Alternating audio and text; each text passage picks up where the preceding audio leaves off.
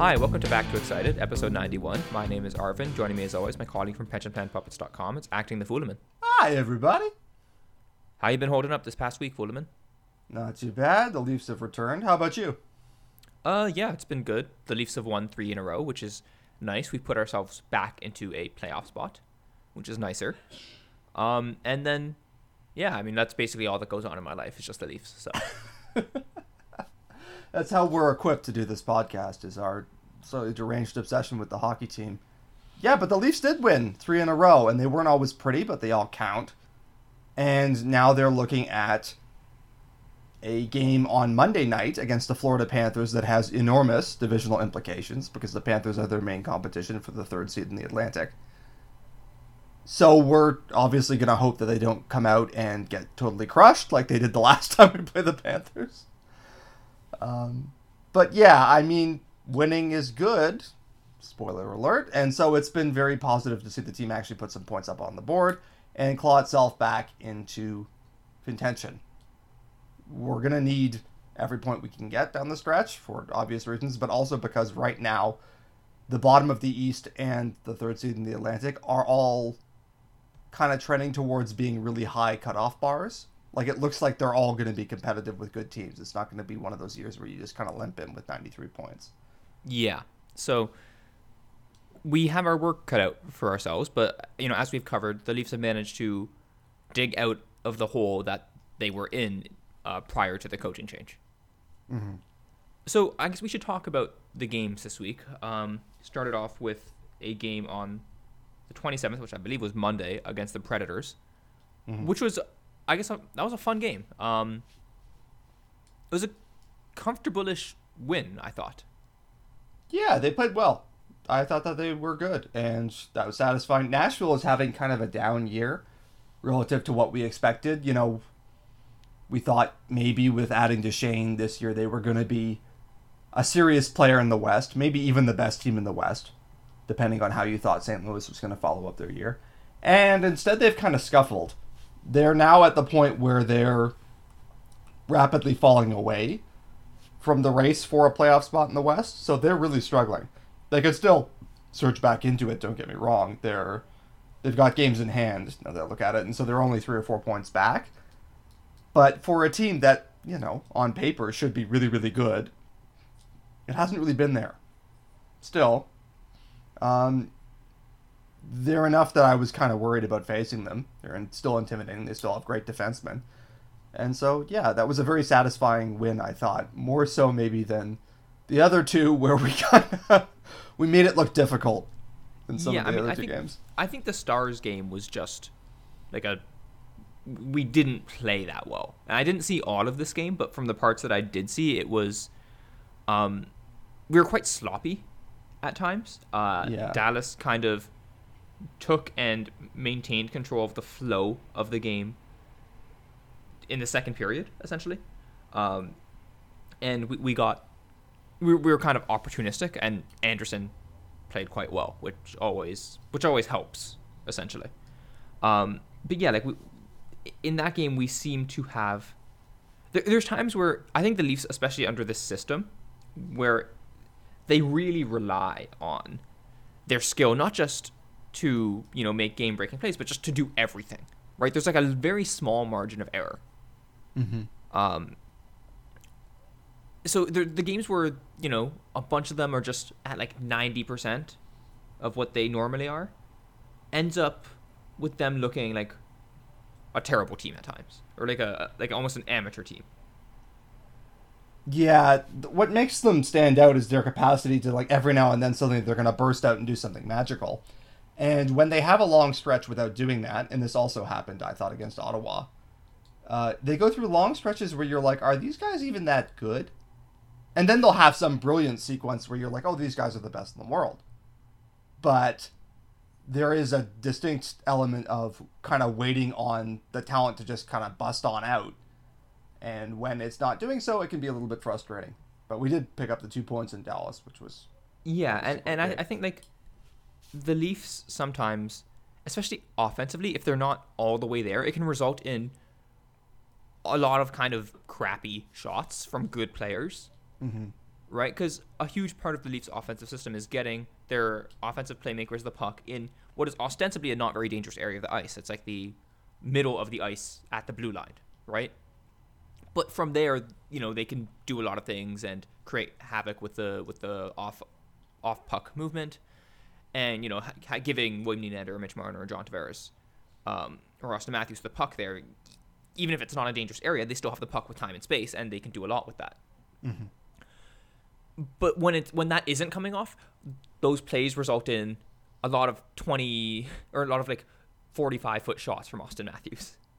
Yeah, and sometimes he'll still put them in, but that's not exactly what we're aiming for when we set the system up. And against a team that is quite on the ball defensively, and when the Leafs don't quite seem to test the defensive structure, this is actually something that uh, I first read it phrased this way. I heard the idea before, but I like the way he put it. Uh, Justin Bourne at The Athletic over the summer described Ilya Mikheyev as testing the defense.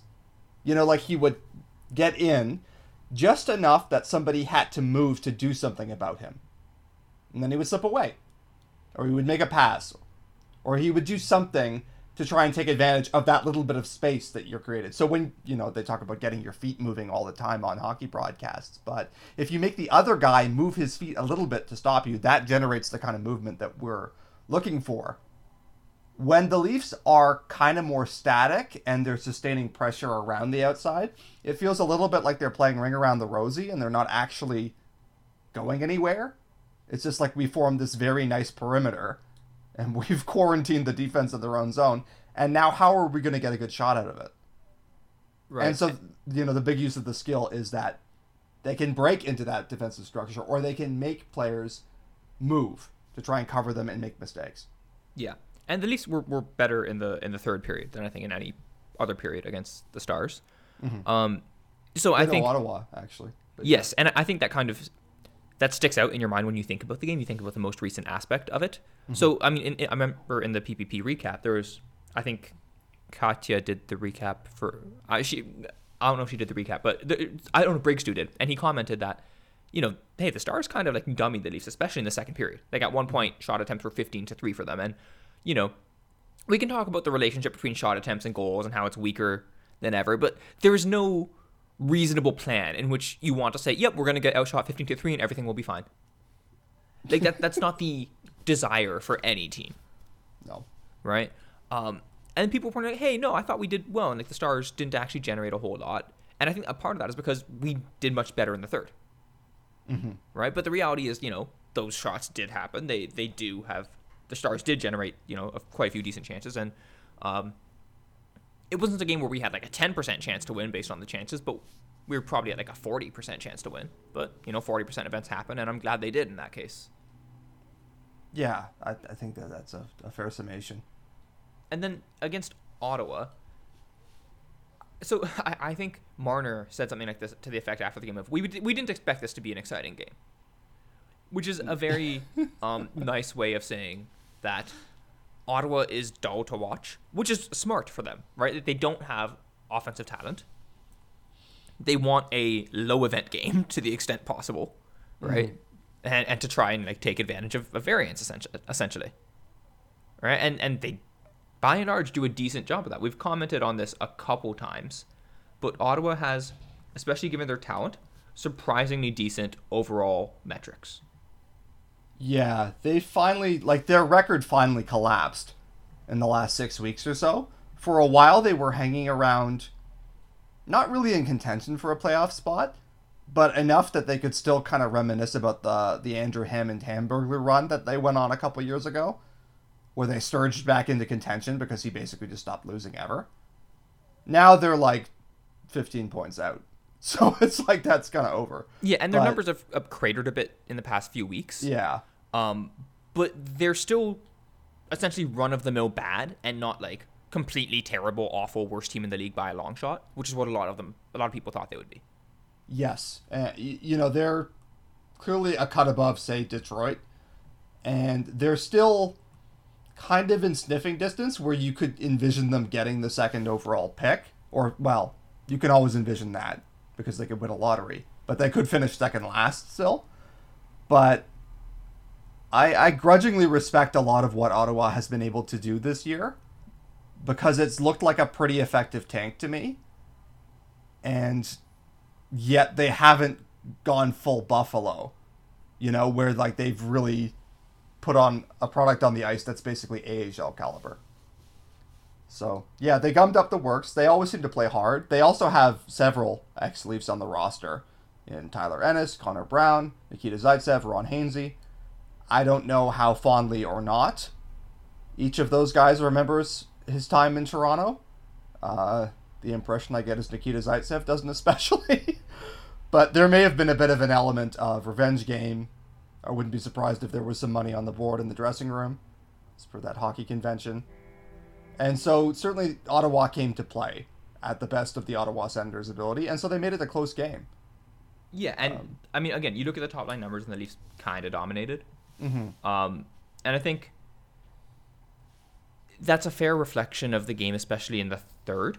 Um, but even before then, the Leafs were getting a good amount of shots and more chances. But the the Sens, the Sens were essentially counterpunching, right? And mm-hmm. counterpunching against the, against the Leafs is a decent strategy because their entire system lends itself to, uh, you know, giving up odd man rushes, especially if you know people aren't at hundred percent. Mm-hmm. So it, it's a game that felt nervier than the stats probably indicated it should. Yeah, I mean, Michael Hutchinson was called upon to make multiple good saves, which is something that he has now remembered how to do, which is kind of impressive. He's been pretty respectable lately. He's taken some of the pressure off to we need to get a backup right this instant, or we are going to lose every single game our backup starts for the rest of the year. Uh, that's how it felt, including to me, uh, right around the start of December. But also, um, the the Leafs did have that late surge in the third period where it really seemed like they did everything but score, and I think that that one kind of juiced some of the metrics in their favor, but two, it was a big change from what was previously a real slog of a game, and so you, you kind of have to tip your hat to the Sens and running a sort of effective trap with really limited personnel. Yeah, I mean, so I didn't watch um, much of the first period, uh, if mm-hmm. any, actually. And the numbers there are very positive for the Leafs to the same degree that they were in the third. My eye test didn't like them. And so take it with a grain of salt, but I distinctly remember William Nylander breaking in uh, quite quickly on a breakaway. And then there was about 15 minutes in the period where it was like, gee, is anything happening at all? Like, it felt like playing for a tie almost. Mm-hmm. Yeah. So, yeah, that's sort of um, kind of where it's at. By and large, you know, the, the Leafs looked like, in the end, as you say, by the numbers, they looked like a team that was playing a much worse team. like, they clearly outplayed Ottawa, but yeah, it, it wasn't a complete blowout by any means. And it took an overtime power play for us to really put this one away. Yeah. So, yeah. Um, there was a bit of a weird thing last night, though. Mm-hmm. Kapanen. So Kasperi Kapanen did not come out for pregame warm-ups, and because we hadn't heard anything prior to that about it, everyone thought, "Wait, what?" And there was much debate as to has he been traded. And then the Leafs uh, said Sheldon Keefe will explain after the game what happened. And so everyone was kind of on tenterhooks. They noticed Ka- Kapanen was in the press box. They wondered, is he going? Has he finally been traded, as has been so often rumored, for a defenseman? And no, apparently not. Sheldon Keefe said Kapanen did not play due to internal accountability. We don't know what he's being held accountable for. I have no idea if this is proportionate, or if he missed practice, or if he did something else. Could be anything. But I found it kind of curious how the Leafs organization handled it because they said that something came to their attention on Friday. They talked about it. They slept on it. They made the decision on Saturday morning not to have him play on Saturday night. Okay. And there was no morning skate on Saturday morning, apparently.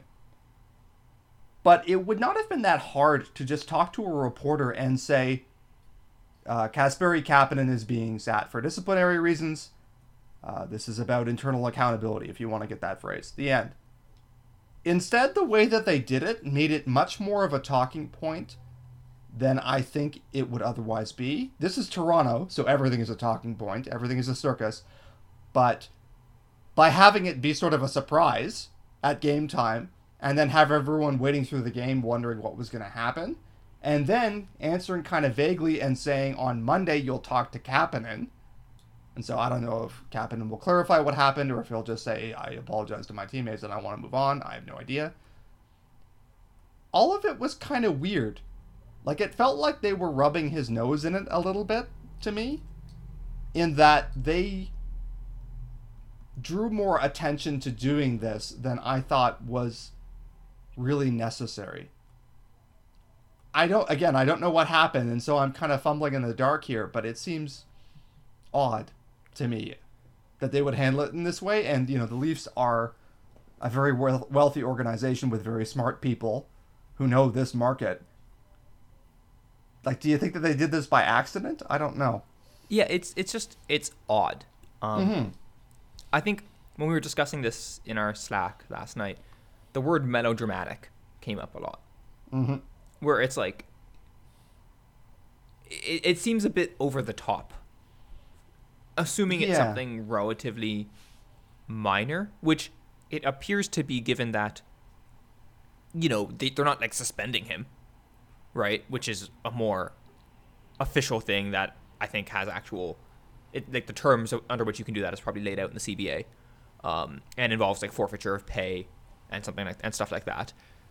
It they said it's a one time thing, mm-hmm. right? So it it just seems like giving him a little bit of a public kick in the pants for whatever reason, and we'll know more about it, I suppose, on Monday. But yeah, it, it, it just seems like why why did you do this in such a way that is going to make it a much bigger deal than if you just said what was happening on Saturday morning. Yeah. Now, there is some sort of precedent for this, I suppose, with the Auston Matthews thing, and I want to clarify I don't know what happened with Kapanen. Plenty of players get scratched for a game for missing team breakfast or missing practices. I don't know if it's that or if it's any of a thousand other things. But with the Auston Matthews thing, they kind of let Matthews take some heat in public when he had to acknowledge he hadn't talked to the organization after his incident in Arizona over the summer and that he'd kind of tried to keep it under wraps. And I thought that Dubas and them kind of made a point of you got to own this and you got to kind of take the heat in public a little bit and admit that what you did was irresponsible and that you didn't handle it in a responsible way. And I understood why they were doing that, but they were they made a choice to allow the player to face the music in public which I'm sure was not a lot of fun for him, but they said this is how it is. And then so with Kapanen, again, it would seem to me that they are trying to add an element of external accountability to the internal accountability that they've been talking about. And it is curious to me why they're doing that. Maybe they have a very good reason, maybe not. And so I can't do much more than to observe that this seems to have happened and I suspect it's not accidental, and I'm really curious as to why. It's not a very satisfying resolution to this bit, I know, but it was just very strange to me. Just kind of strange. The way they've gone about it has made it more likely and more easy for rumors to spread and be like, oh, I heard Kapanen did X, I heard he did Y, right? As opposed mm-hmm. to heading it off at the pass. And it's interesting that you bring up the Matthews thing, because the Matthews thing would have been resolved a lot easier if he was forthright about it and if he didn't try to make it go away quietly. Yeah. Um, and if he, you know, I, there's, there's other issues to deal with with that, which I'm not getting into here. It's just like from a media perspective. Um, you know, kind of the the cover up was problematic, and I think for a lot of people and a lot of fans, kind of soured their opinion of Matthews to a degree. Um, mm-hmm because that, that isn't kind of a very responsible way to deal with things. In this case, it looks like they're trying to I guess the, there's no like cover up to speak of. They're not trying to keep this quiet, but they could have also, you know, been upfront about it and also made it less of a dramatic thing, I suppose. Of like, oh, you're gonna have to wait three hours to this game till we discuss what happened here, which gives it like an air of like gravitas to it. And then when that happens, like, oh yeah, we're just gonna wait till Monday. Yeah, it Like, just was breaking odd. news. Yeah, like There you can no do a one paragraph statement Uh, on paper and then just say after that, this is a matter of internal accountability. We're handling it internally. That's it. And again, I'm not saying that they were wrong not to do that because It's again, I don't know. Yeah, I don't know what their basis was. It's just this seems intentional to me, and I, I just I couldn't help remarking on that because it was the source of a lot of chatter last night. So Yeah. And part of the reason it's the source of a lot of chatter is because, as we've discussed many times, Kapanen is one of the only players we can move and get something back for him that of any actual value. mm-hmm. Right? Um, and there's been a lot of rumors going around right now about the Leafs being into a defenseman. Um, or a, not a defenseman, every defenseman. If there is a Yeah. defenseman, the Leafs have been rumored to acquire them. Mm-hmm. Uh, so this ranges from you know Brett Pesce to Matt Dumba to Alec Martinez to you know you name it. Yeah. Um, and Kapanen's almost always the spare part going the other way because now now that William Nylander's scoring, he's too valuable to move. Yeah, there was a swiftly rebutted rumor that went around last night that Matt Dumba was also sitting out in the Minnesota game, and everyone kind of was like, "Oh, hey, maybe this is it. This is the oft predicted trade." But that turned out not to be true because Matt Dumba showed up and he did play, and so yeah, it does seem that it was just purely a disciplinary thing.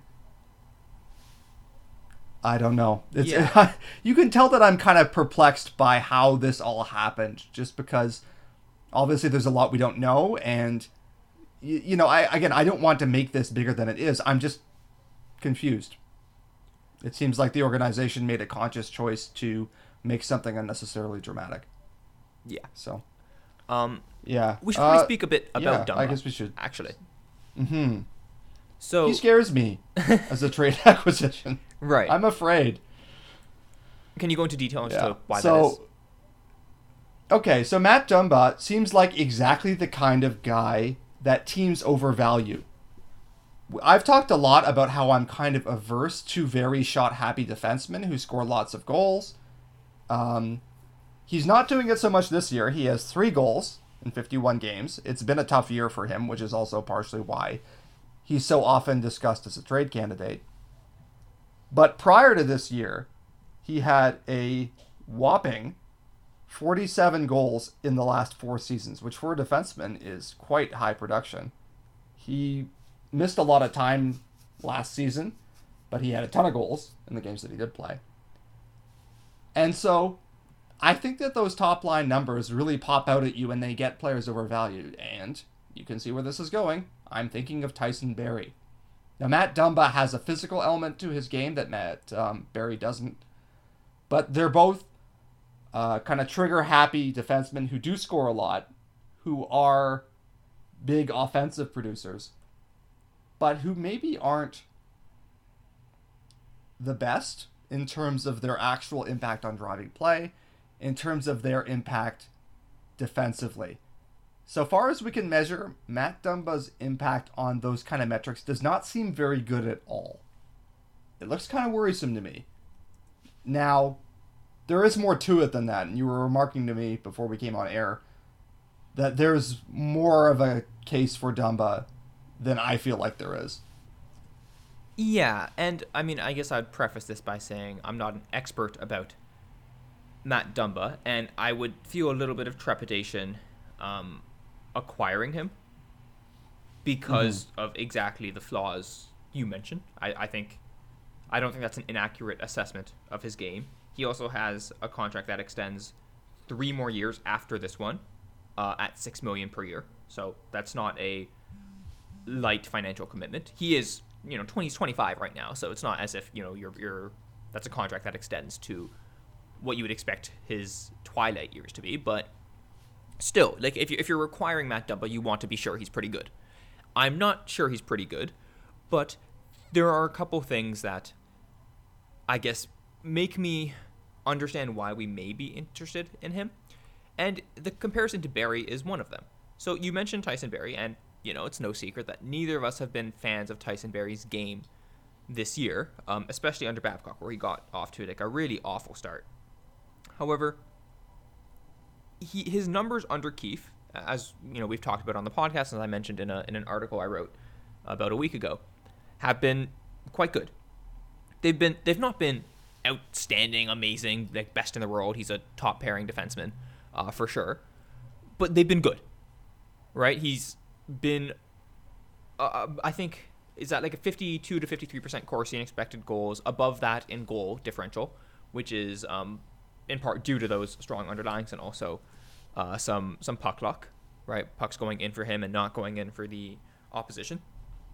If you judge him relative to his teammates on the Leafs, he looks uh, solid again as well. So it, it's it's hard to quibble with the results of his play under Keefe. Now, th- I think one of the things that's worth mentioning is I don't think that Tyson Barrie is really responsible necessarily for driving the play when he's on the ice. I don't think he's doing anything to inhibit it, but I think based on his career and based on, you know, the fact that we can't just throw away his sample under Babcock, that did happen. It st- that should still factor in our mind to some extent. Based on that, I think his teammates and in particular the forwards he's playing with are are doing a lot of that. And I think in general the Leafs are a team that are driven by their forwards. So if you believe that to be the case, then to some extent, Barrie's weakness in mitigating or in driving play is mitigated to some degree, right? Because if, if you tend to think, okay, the forwards are going to be more responsible for that in this system and with the forwards that we have, with them being so good in transition, as long as he can make a decent first pass, mm-hmm. we'll get out of our zone all right most of the time. And once we get into the offensive zone, he's going to get the puck in dangerous areas. And if there's one thing Tyson Barrie is unequivocally good at, it is taking advantage of the puck being on a stick in the offensive zone. He is a great offensive defenseman when he has the puck on a stick. And with Dumba, it's kind of the same. So, one thing that the Leafs are doing right now is, and Katya's kind of described their system as it's an ideology, almost right, where everyone is playing it with according to a pretty consistent set of principles. Um, and those principles are we're going to use our speed and our skill as much as possible. We're going to hold on to the puck as much as possible. We're going to um, move our defensemen and our forwards around. We're going to swap them. We're going to have them rotate as much as possible. And sometimes that works, and sometimes it results in, in problems. But on the whole, it it's been working for the most part, right? Um, now, one of the flaws of this, which we've mentioned, is a lot of the times you will get players in positions that they're just not specialized for. Right? You get mm-hmm. Cody Ceci playing net front somehow, and William Nylander playing right D. And it's like, okay, well, maybe that position is a better. Maybe like that swap has allowed the puck to get into a more advantageous position for us, but it's not the players we want taking advantage of those positions and it's it's just a trade off. Now with someone like Dumba, and with Barrie when they get the puck in those swaps of defensemen to forwards and those putting of defensemen in dangerous areas, is now in agreement with their skill set. That's what they're good at. You're you're essentially um, synergizing your ideology and the players that are operating under that ideology. Does that mean you're just leaning more in one direction? Yes, it does but I can see the logic behind it. If you think that your system can insulate a player's weaknesses and magnify their strengths, then it makes sense. Right? Now, I don't know with 100% certainty that this is going to be the case. If we acquire someone like Matt Dumba, I don't know that it's going to work out all hunky dory. But I can sort of see right. the logic, and I, I think you know something that is important to keep in mind is that all our metrics of even the ones that try and isolate for context, they, they are still system dependent. They are still they're not completely isolated from context. It, it's an indication of whether someone's succeeding in a certain role in a certain context. Right? As much as it tries to isolate from that context, it's it's not perfect at doing so. It's better than the alternatives. I trust it certainly a lot more than simple rel stats or simple WOWYs. But it's not it's not a be all and end all. And the one thing we can say about the Leafs is that I'm sure that they are aware of stuff like rel stats, and even by rel stats, Dumba doesn't look amazing. Mm-hmm. Right? So I don't think they're ignorant of this. If they're making a decision to go after Dumba, it's because they think they, they think that in the Leaf system and with a high end group of forwards, which he has certainly never had in Minnesota, that he might be able to do more. Now, of course, this rumor might not even be true. So, you know, it's just I can. See. Yeah, I mean, we do know that. I mean, Friedman has said that they've looked into him. That's as much as we got. So, you know, take that for what it's worth. They're apparently looking at a lot of options. Mm-hmm. You know, they're supposedly interested in every good defenseman on the market. As well, they probably should be. You got to look at a lot of your options here. The Matt Dumba thing, like, I get it, and it's a it's a lean in, for sure. You know, it's saying we are going to go all one way with this, and that's interesting. It's a move away from specialization in terms of assigning different roles and it kind of contrasts with the idea of a Jake Muzzin um, extension to me a little bit. Now, Jake Muzzin can do a lot of things quite well. He's not the fastest skater, but he's quite effective, but he's more of a defensive presence. He seems to me like a different player than, you know, obviously Tyson Barrie. And so I wonder a little bit what the internal discussion is there between do we want to kind of double down? Do we want more high skill, defensively iffy players? Do we want to just go all the way in and say, if we do this, we can eventually get to a point where we're we really are just kind of outscoring our problems to a sufficient extent. I don't know. It's an interesting trade off. It looked like it was blowing up in our faces in the early returns under Babcock this year under Keefe, it kind of works. You have these stretches where I described it earlier as waiting for the skill to show up, or where, you know, sometimes it just blows up in your face because you're making these lateral passes along the blue line, and suddenly you're facing an odd man rush coming at you. But maybe it is workable. Maybe this is kind of the best way to maximize the strategy we're using. I don't know. I have to admit, it doesn't get me to the point where I'm going to be happy if we trade for Matt Dumba. Yes, I'm no, too I, leery of it. I, Yeah. I, I am too, and Uh, I'd prefer.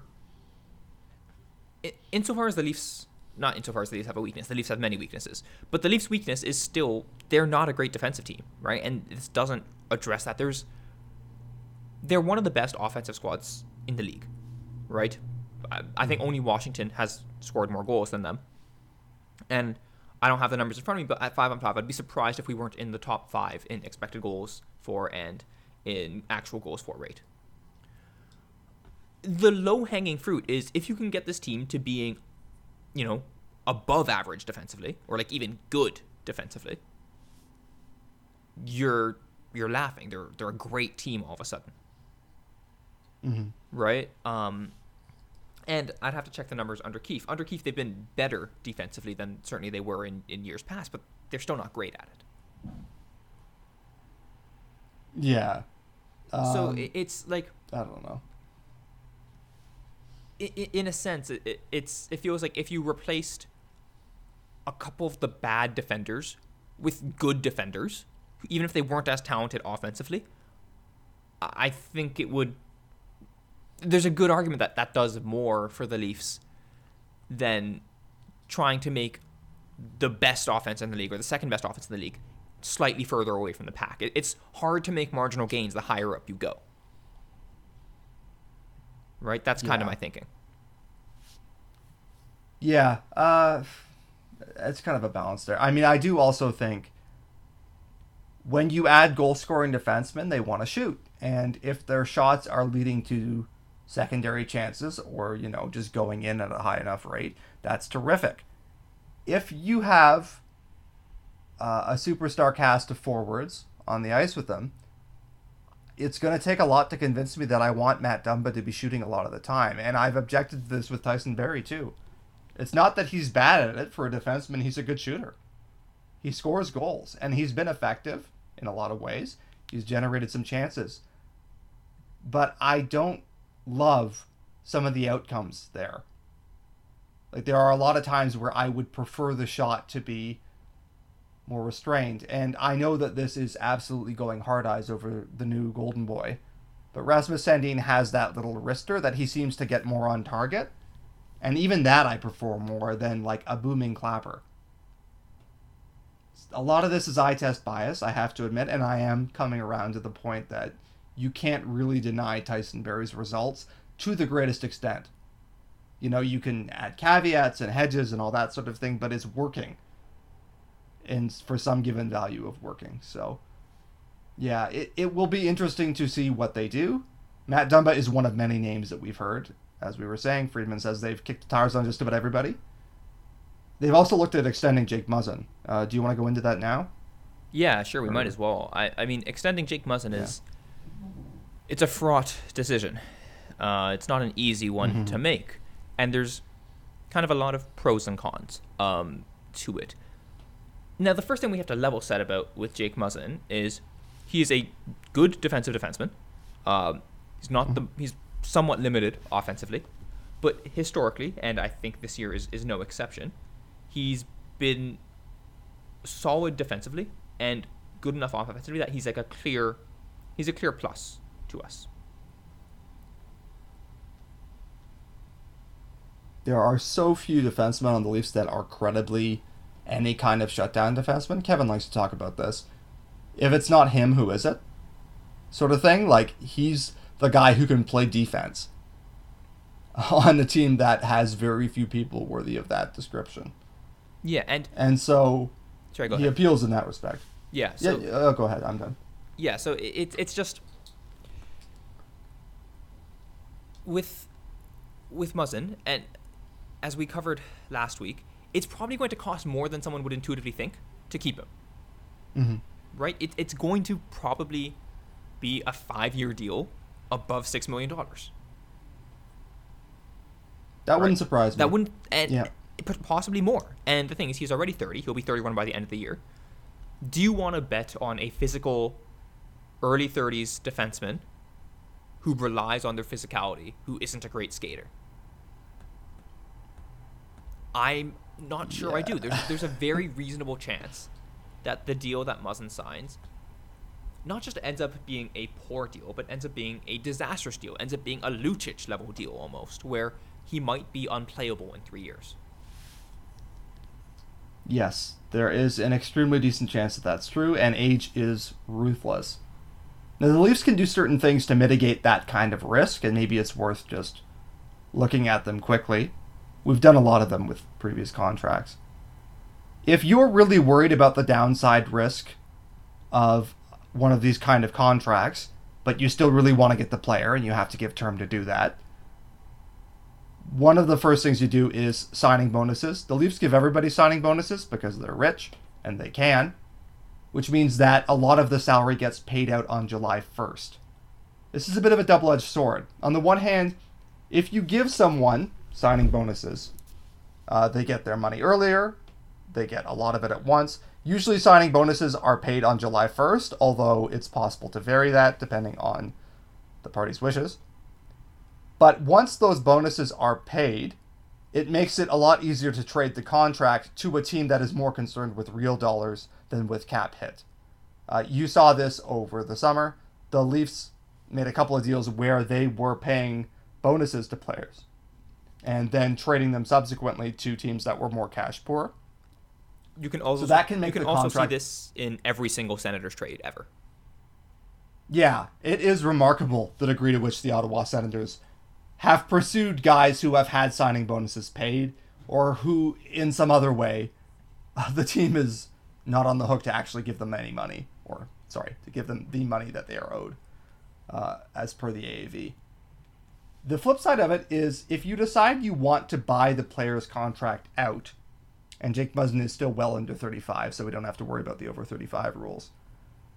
What that does is it spreads uh, two thirds of the remaining money owed on the contract over double the time in years. It's a way of mitigating some of the cost. But signing bonuses can't be altered by buyout.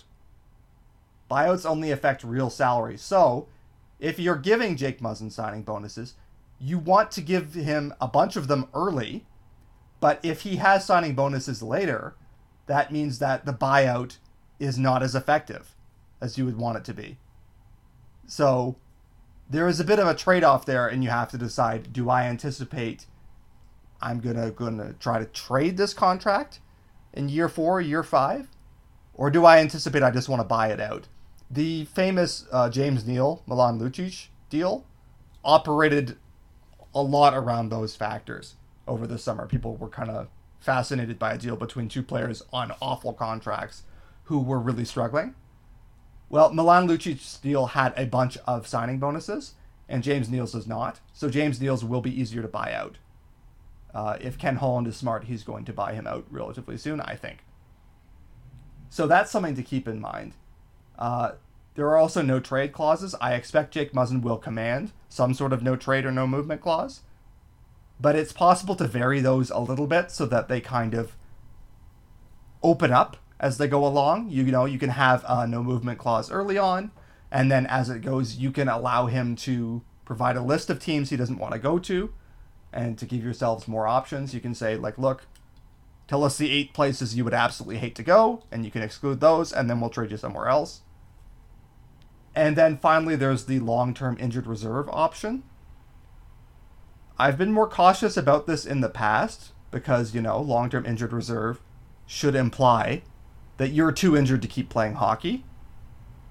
However, there is no hockey player, to my knowledge, that's ever existed in the history of the world who wasn't at least fairly injured past age 30.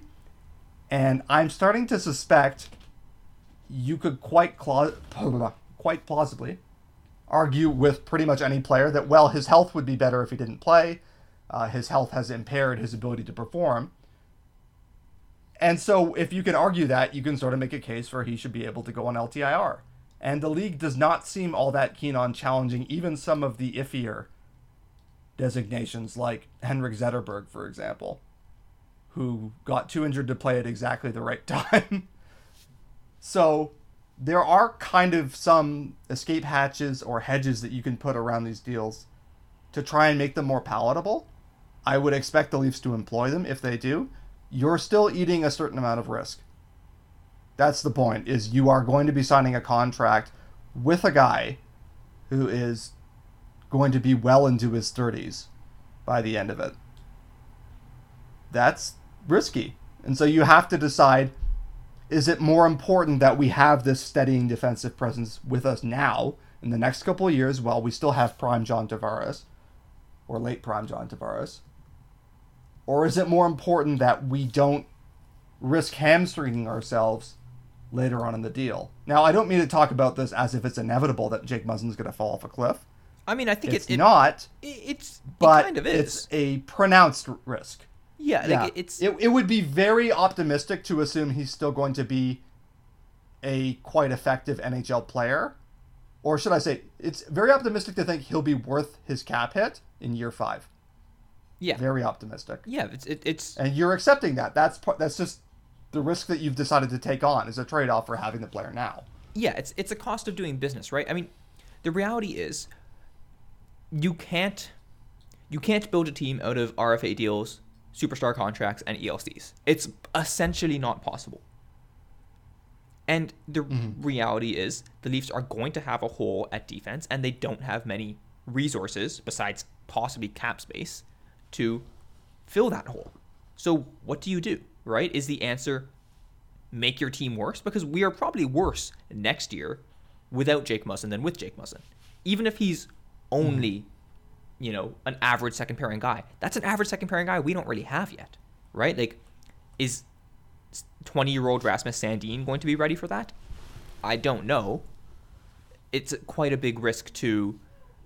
It's quite a big risk to go into a season and have that as your primary option without much backup for you know, or much contingency for if that goes wrong. At the same time, by signing Muzzin, you're you're kind of offloading that risk to a future year. You're saying, well, I'm prioritizing next year over 2022 or 2023 Mhm. when Muzzin is probably not going to be a very good player anymore, or, or certainly not worth his cap hit. Right? The reality is Muzzin has been a good second pairing defenseman for most of his career. Um, and you can point this out with John Tavares is probably not going to be worth his cap hit by the end of his contract. There's a couple differences there. Tavares is an elite player, which Muzzin is not. So he is a lot further to fall. If John Tavares is 80% of John Tavares, he's a second liner. Or even a low end 1st liner. If Muzzin is 80% of Jake Muzzin, he might be a third pairing defenseman. Right. And then, secondly, um, getting Tavares for nothing but cap space, it, it's it's just kind of a it's a huge boon to your team because you don't have to spend any resources besides the cap, which is meant to be spent. There's no prize for uh, have building a contender with unused cap, right? And that's kind of what does apply to Muzzin, right? Where the Right. Leafs, if they retain Muzzin, they don't have to spend any other resources, and they don't have many other resources to spend at this point. Yeah, like you know, they're out there first. There are long-term consequences potentially of dealing out of the first round and again and again and again. You know, and a couple years down the line, your prospect pool is probably thinner. And so the question becomes if you're looking at Jake Muzzin and saying, okay, do I want to take on more downside risk in three, four, five years to be better next year than I would otherwise be? you have to weigh how important is next year versus the long term risks. And next year is a is a go for it year. This should be a go for it year, frankly, up to a point. Not that I would want to sacrifice for it, because again, we're scrabbling for a playoff spot still, given the start we gave ourselves. But you have a prime and improving Auston Matthews, Mitch Marner, William Nylander. You have a still excellent John Tavares. Pause. Some people will tell you otherwise. No, John Tavares is awesome and is still performing really, really well. So there's a real argument that the greatest risk of all is not maximizing your chances in, you know, 2020 dash 2021. I think eventually I would say yes, extend Jake Muzzin. I don't know what other options are out there. It's a shame he doesn't shoot right. Uh, Katja made a joke about Cage Zuman, like the parallel universe version of Jake Muzzin who does shoot right. That would be really, really nice. But he's going to be tough to come by. And so I think that I would rather keep him, do all the things that I talked about to mitigate the downside risk as much as possible, which is not fully, and bite the bullet. Yeah, it, that's the thing. There's no easy decision here. Um, even signing Muzzin, it it puts us in a bit of a weird spot because we're going to have four left defensemen who we, in theory, want to play. Right, and Rielly, Muzzin, Sandin, and Dermott, and more than that, Rielly and Muzzin are going to be getting top, you know, top four minutes. So where does that leave Sandin? We don't want Sandin toiling on the bottom pair next year. Like the idea one of the reasons we're so excited about him is because he can be it's possible he can be a top four guy soon right now Mhm. is, is it is it a smart move to kind of pin your hopes on that? Probably not but you also don't want to block his progression. Right? Because he could The question be- becomes how well can Sandin play right side? yeah and is that what's best for him? Or is you know moving someone else to the right side what's best for him? Um, and what's best for the team right? Is moving Sandin to the right side the best for the team? I don't know. So it, it Mhm. creates all these kind of complicated issues. Um, so yeah, it's just it's not clear to me at all i'm going to have very conflicted feelings if and when we sign Jake Muzzin. And the reports are we are trying. Um, there was a hilarious comment by, by Chris Johnston on the on like headlines, uh, the second intermission Mhm. segment of Hockey Night in Canada, where he's like, you know, the Leafs and Muzzin have been trying for an extension, but it'll be difficult because of the cap. It's like, well, no shit. Like, I could have told you that. like, uh, That's the only reason it would be difficult. did did they just realize it's like Dubas sent an, an, an offer to Muzzin's agent? It's like, oh fuck, there's a cap. God damn it, I forgot about that thing. That's why everyone was so mad about the Mitch Marner thing. Oh. right. So it, it's. Oh, I mean, it's- to me, you know, I, I don't think that was a fully. I, like that was Johnston obviously knows that. I think that was kind of a message, more or less, from the Leafs front office saying, "All right, Jake Muzzin's agent, get back to us with a real offer." Yeah, I think I think it's a way of saying like, look, we love you as a player. We really like you. We'd like you to stay here, but there are constraints on us that will prevent us signing you if you insist on a certain cost. And it has nothing to do with us wanting you. It's the world we have to live in. And so yeah, I do think that's a bit of a hey buddy, you got to come to the table a little bit here. Ultimately, if Jake Muzzin wants to go to market, he can probably get more money from somebody than he can from us. Mm-hmm. I would guess. You know, I could be wrong about that, but he's the kind of guy that a lot of teams are going to like. And we're not the only team that is trying to balance winning soon versus still being good later. The question is, does he like it here? He's apparently pretty happy. He's very well liked in the dressing room. He's a bit of a, a secondary leader. You know, there's a lot to to like about him, and he has to do a balancing act of his own, which is how much of what he wants will he get in Toronto versus the money that he might get elsewhere, and how much is that a surplus? So it's it's a fraught decision, for sure. I, I lean towards doing it, but I think you're certainly right. There is a scenario, and it's not a extremely faint chance where the end of this deal is bad, where we go back to having a contract that's a bit of a punchline. Right now, the Leafs actually do not have any contracts, excepting the ones that that are on LTIR and are expiring, that I would consider especially bad. I think the Mitch Marner one is an overpay, but it's an overpay for a fantastic player in his 20s. And beyond that, like, it's a pretty clean cap sheet, all things considered. And, you know, well, Cody Cece, but he's expiring. So, you know, that is in, intimidating to kind of contemplate. We're back into the point where we're taking risks on players who are aging and potentially aging badly.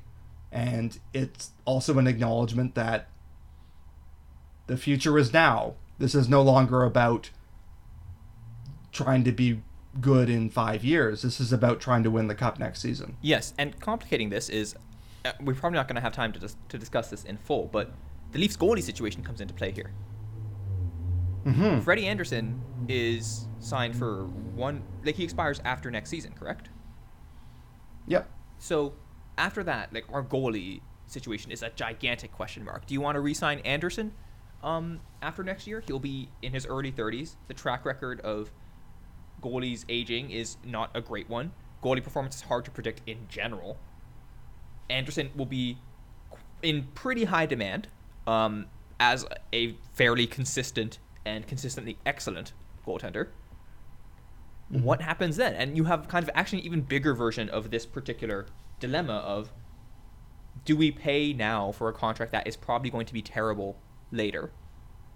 Or do we roll the dice and risk wasting a year of prime big three for like on a, on a bad goalie?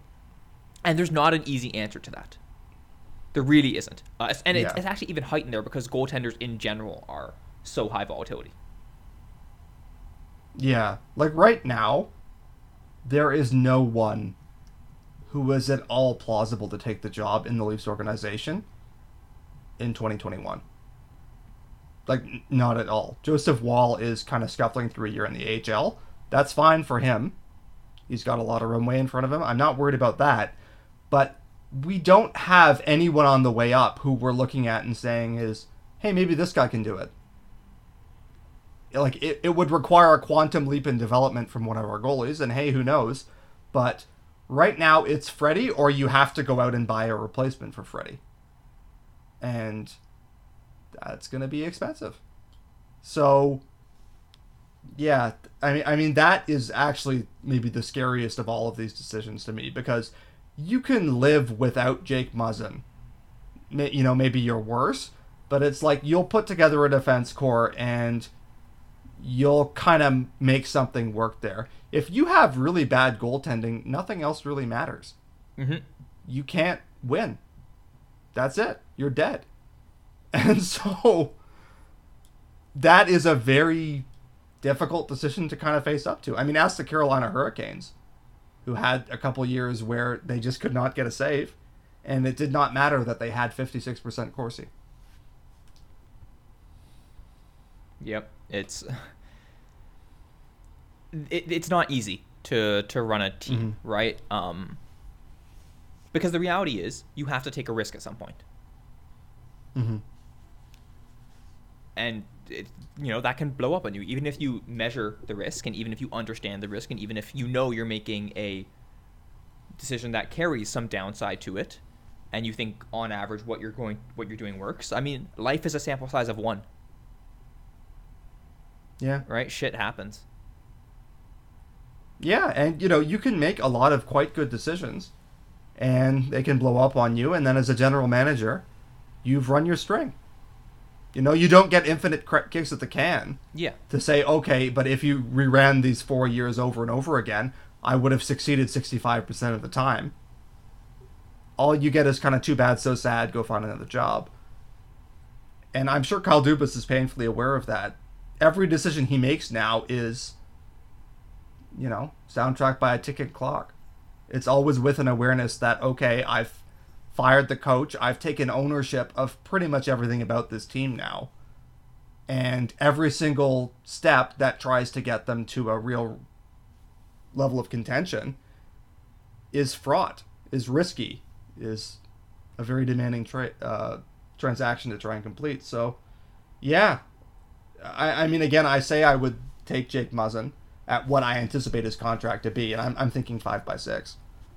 But, sorry, five years at six million. But that, it's intimidating. You know, just looking at this cap sheet, looking at the constraints uh, that we're operating under, there's no one really riding in on a white horse to save us unless Rasmus Sandin takes another jump. unless he can be And a top four defenseman this- next year. And Yeah. I I don't see how we're going to have the data to make that claim. Um, he's playing like 13 minutes a night on average. Mm-hmm. This So- is uh, one other thing that we were going to discuss, actually. Uh, Namita Nandakumar, who is a very well respected statistician, she's now with the Philadelphia Eagles because, you know, why would a hockey team hire a brilliant hockey statistician? It has to be a football team instead. Um, but, you, you know, her talents were obviously appreciated by them. But she did write publicly for a time on hockey, and she talked about the rate at which defensemen make the NHL. And about 30% of first round draft picks have made the NHL seemingly full time by the end of their draft year plus two, which is what Sandin is in now. Um, now, Sandin got picked 29th, so he was at the very back end of the first round, and a lot of those players who are playing more are picked ahead of him. So, by any measurement, I think you have to say Sandin is well ahead of the curve for his draft spot. Like, he's overachieving. But at the same time, it's like a lot of guys can work in sheltered third pair usage. I think we're kind of going through another stage in the hype cycle with Travis Dermott right now, where we had someone who came up who was quite effective in third pair usage, and now we're starting to wonder okay, is there more there or not? He's got a contract negotiation coming up. Is he a throw in in a trade? Some people just treat him as if he's kind of in the way of uh, Rasmus Sandin, for example, because he's the the next left defenseman after Muzzin and Rielly. It is tough to sort out what we could really expect from Sandin going forward because the step up to the next level is so demanding, as impressive as he's been. You know, it's impressive that he's here at all, but that's not the same as he can then take the, the next step with great ease. So, yeah, yeah. It's not. I, I mean, watching him. Yes, sorry, I was just going to say watching him At times, he is really impressive. He obviously is a talented player. I have to say, and Homer goggles aside, I think he will be a top four defenseman at some point. The question is only when. Is can he do it next year or does it take more time? And it's also He's still sometimes yeah. sorry, I'm interrupting there, but it's also a question of like what type of top four defenseman is he? Like Tyson Barrie probably Mm-hmm. plays in the top four of most teams, but I don't want Tyson Barrie matching up against top lines, Agreed. right? And, And, you, you can't you you, can't build the entire defense corps out of Tyson Barrie's. I don't think, because his skill set will Pro- lead to, at some point, you know, one of those Tyson Barries is getting crushed. Yes, and you know Rasmus Sandin is not physically large. Now he's he's also you know he's only 19 going on 20. He's not physically mature either. There's time for him to bulk up a bit and put on muscle, but he's not you know he's not Jake Muzzin. They're different sorts of players.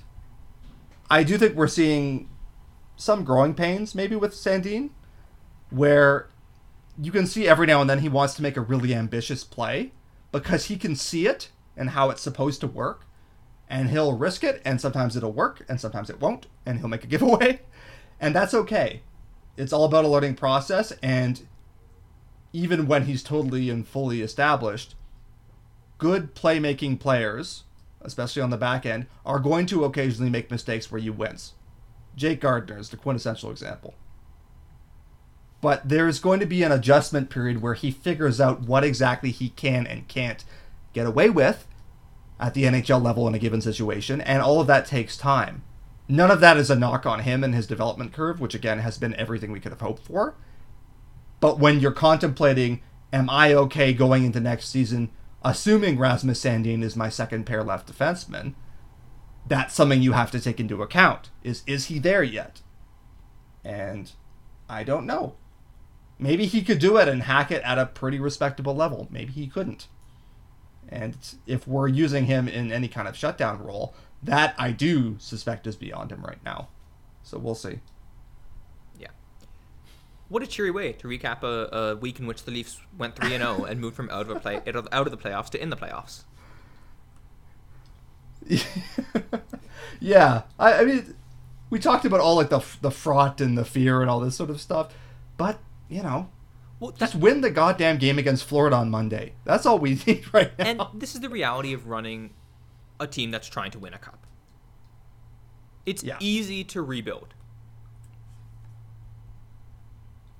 Right? Yeah. Um because there are plenty of teams that rebuild every year, but there's only one team that wins a cup. Simple as that. yeah, there's this um Rebuilding is, yeah. there, there's this quote from the musical Hamilton, where um, the title character Alexander Hamilton is uh, essentially complaining about the his inability to pass um, a debt plan through the United States, uh, and at one point George Washington uh, says, you know, winning the Revolutionary War was easy, governing's harder.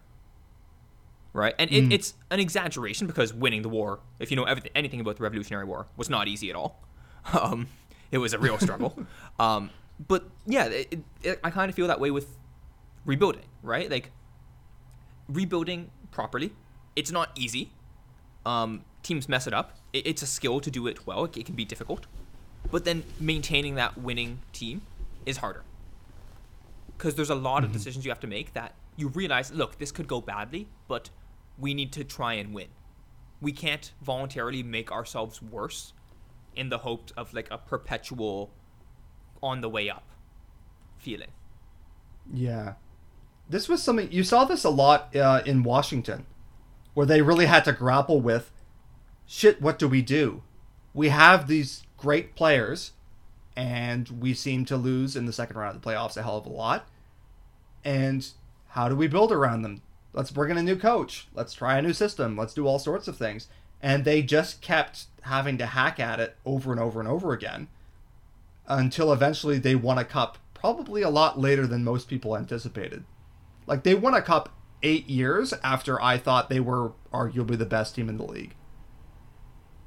It's tough. You know, it is very tough to consistently contend in that manner. And that's just kind of the nature of the beast here. And to take it a step further, there are very good teams. We're seeing the twilight of San Jose now. But they were once a fantastic team and they never won. Despite making a lot of very smart moves and being very good over an extended period. I, I think a lot of the fear that kind of backgrounds decisions like Jake Muzzin is the awareness that, you know, maybe we'll do everything we can, we'll make sensible and well reasoned decisions, and it won't work. Mm-hmm. And that's just how it is. So, sports are a mistake. Enjoy the Super Bowl, everybody. Yeah. the the other thing is, and this is actually more of a thing for about the hockey Twitter people who will inevitably like post a picture of Jake Muzzin's RAPM or his threat and be like, oh, you know, that's not a great deal to sign him to. What's the alternative? Right? You Yeah. you evaluate deals in the context of what the next best alternative is. What's the next best alternative to not signing Jake Muzzin?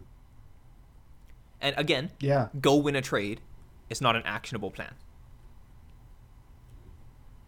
I, I have to admit, and this is fully my still enduring bias in favor of people who actually have to be the man in the arena, to use the old quote, the people who actually have to do the job, in terms of where you have to make decisions and you have to own the cohesive result. That's a lot, a lot harder than just saying, oh, this was a bad move. Oh, I wouldn't have done that. Oh, that's an overpay. You know, there's a lot that you have to live with there in terms of risk, in terms of maximizing your window, in terms of deciding when to go for it. And you may not necessarily get rewarded for it. Now, none of that means I'm ever going to stop dunking on really bad GMs. I want to be clear. That would be a deprivation that I'm not willing to undertake. But it is hard to make everything hang together. Right now, I, I think Kyle Dubas is doing a good job. I'm broadly impressed with what he's done. But I wouldn't be surprised if his next few moves are of the kind where we say, okay, I get it, but that has a lot of risk associated to it, and we just have to embrace that. Yep, pretty much. Neither of us really have a, a bad take to discuss this week, do we? No. Uh, I mean, and that's kind of remarkable because, you know, you go on Twitter and you get mad three to four times a minute. But, yeah, I didn't see anyone that was, like, fully at the level of a developed take. Uh, I had an internal debate, and then I discussed it with you about whether it's worthwhile dunking on Grant McCagg. But I kind of decided that was fish in a barrel, and that anyone who's listening to us does not rely on Grant McCagg for opinions. If you do, please reconsider your choices. So I will opt out of the bad take for this week. Yeah, I, I. It's hard to find bad takes that are not just shooting fish in a barrel. Mm-hmm. The really fun bad takes are the ones that are A, totally insane, or B, kind of different. You know, it's not just being wrong in the same old way that they're all regularly wrong. That we're all regularly wrong. I'm wrong a bunch. It's like you have to have that little that little flavor of just being totally nuts. That's what makes a fun bad take. So we'll keep our eyes open in the forthcoming week for one like that. Yes. Yeah, we feel like we've uh we failed you as listeners by not not giving you enough of us just like being mean about people making re- having really bad hockey opinions. Isn't that what life's really about? Uh, what more is there? To what else could we aspire? yeah. So yeah. All right, so um, that'll just about wrap it up for us then. Thank you all for listening. You can catch all of mine and Fulemin stuff at pensionplanpuppets.com. You can also follow us on Twitter at RV and AT Fulemin. We'll see you next week.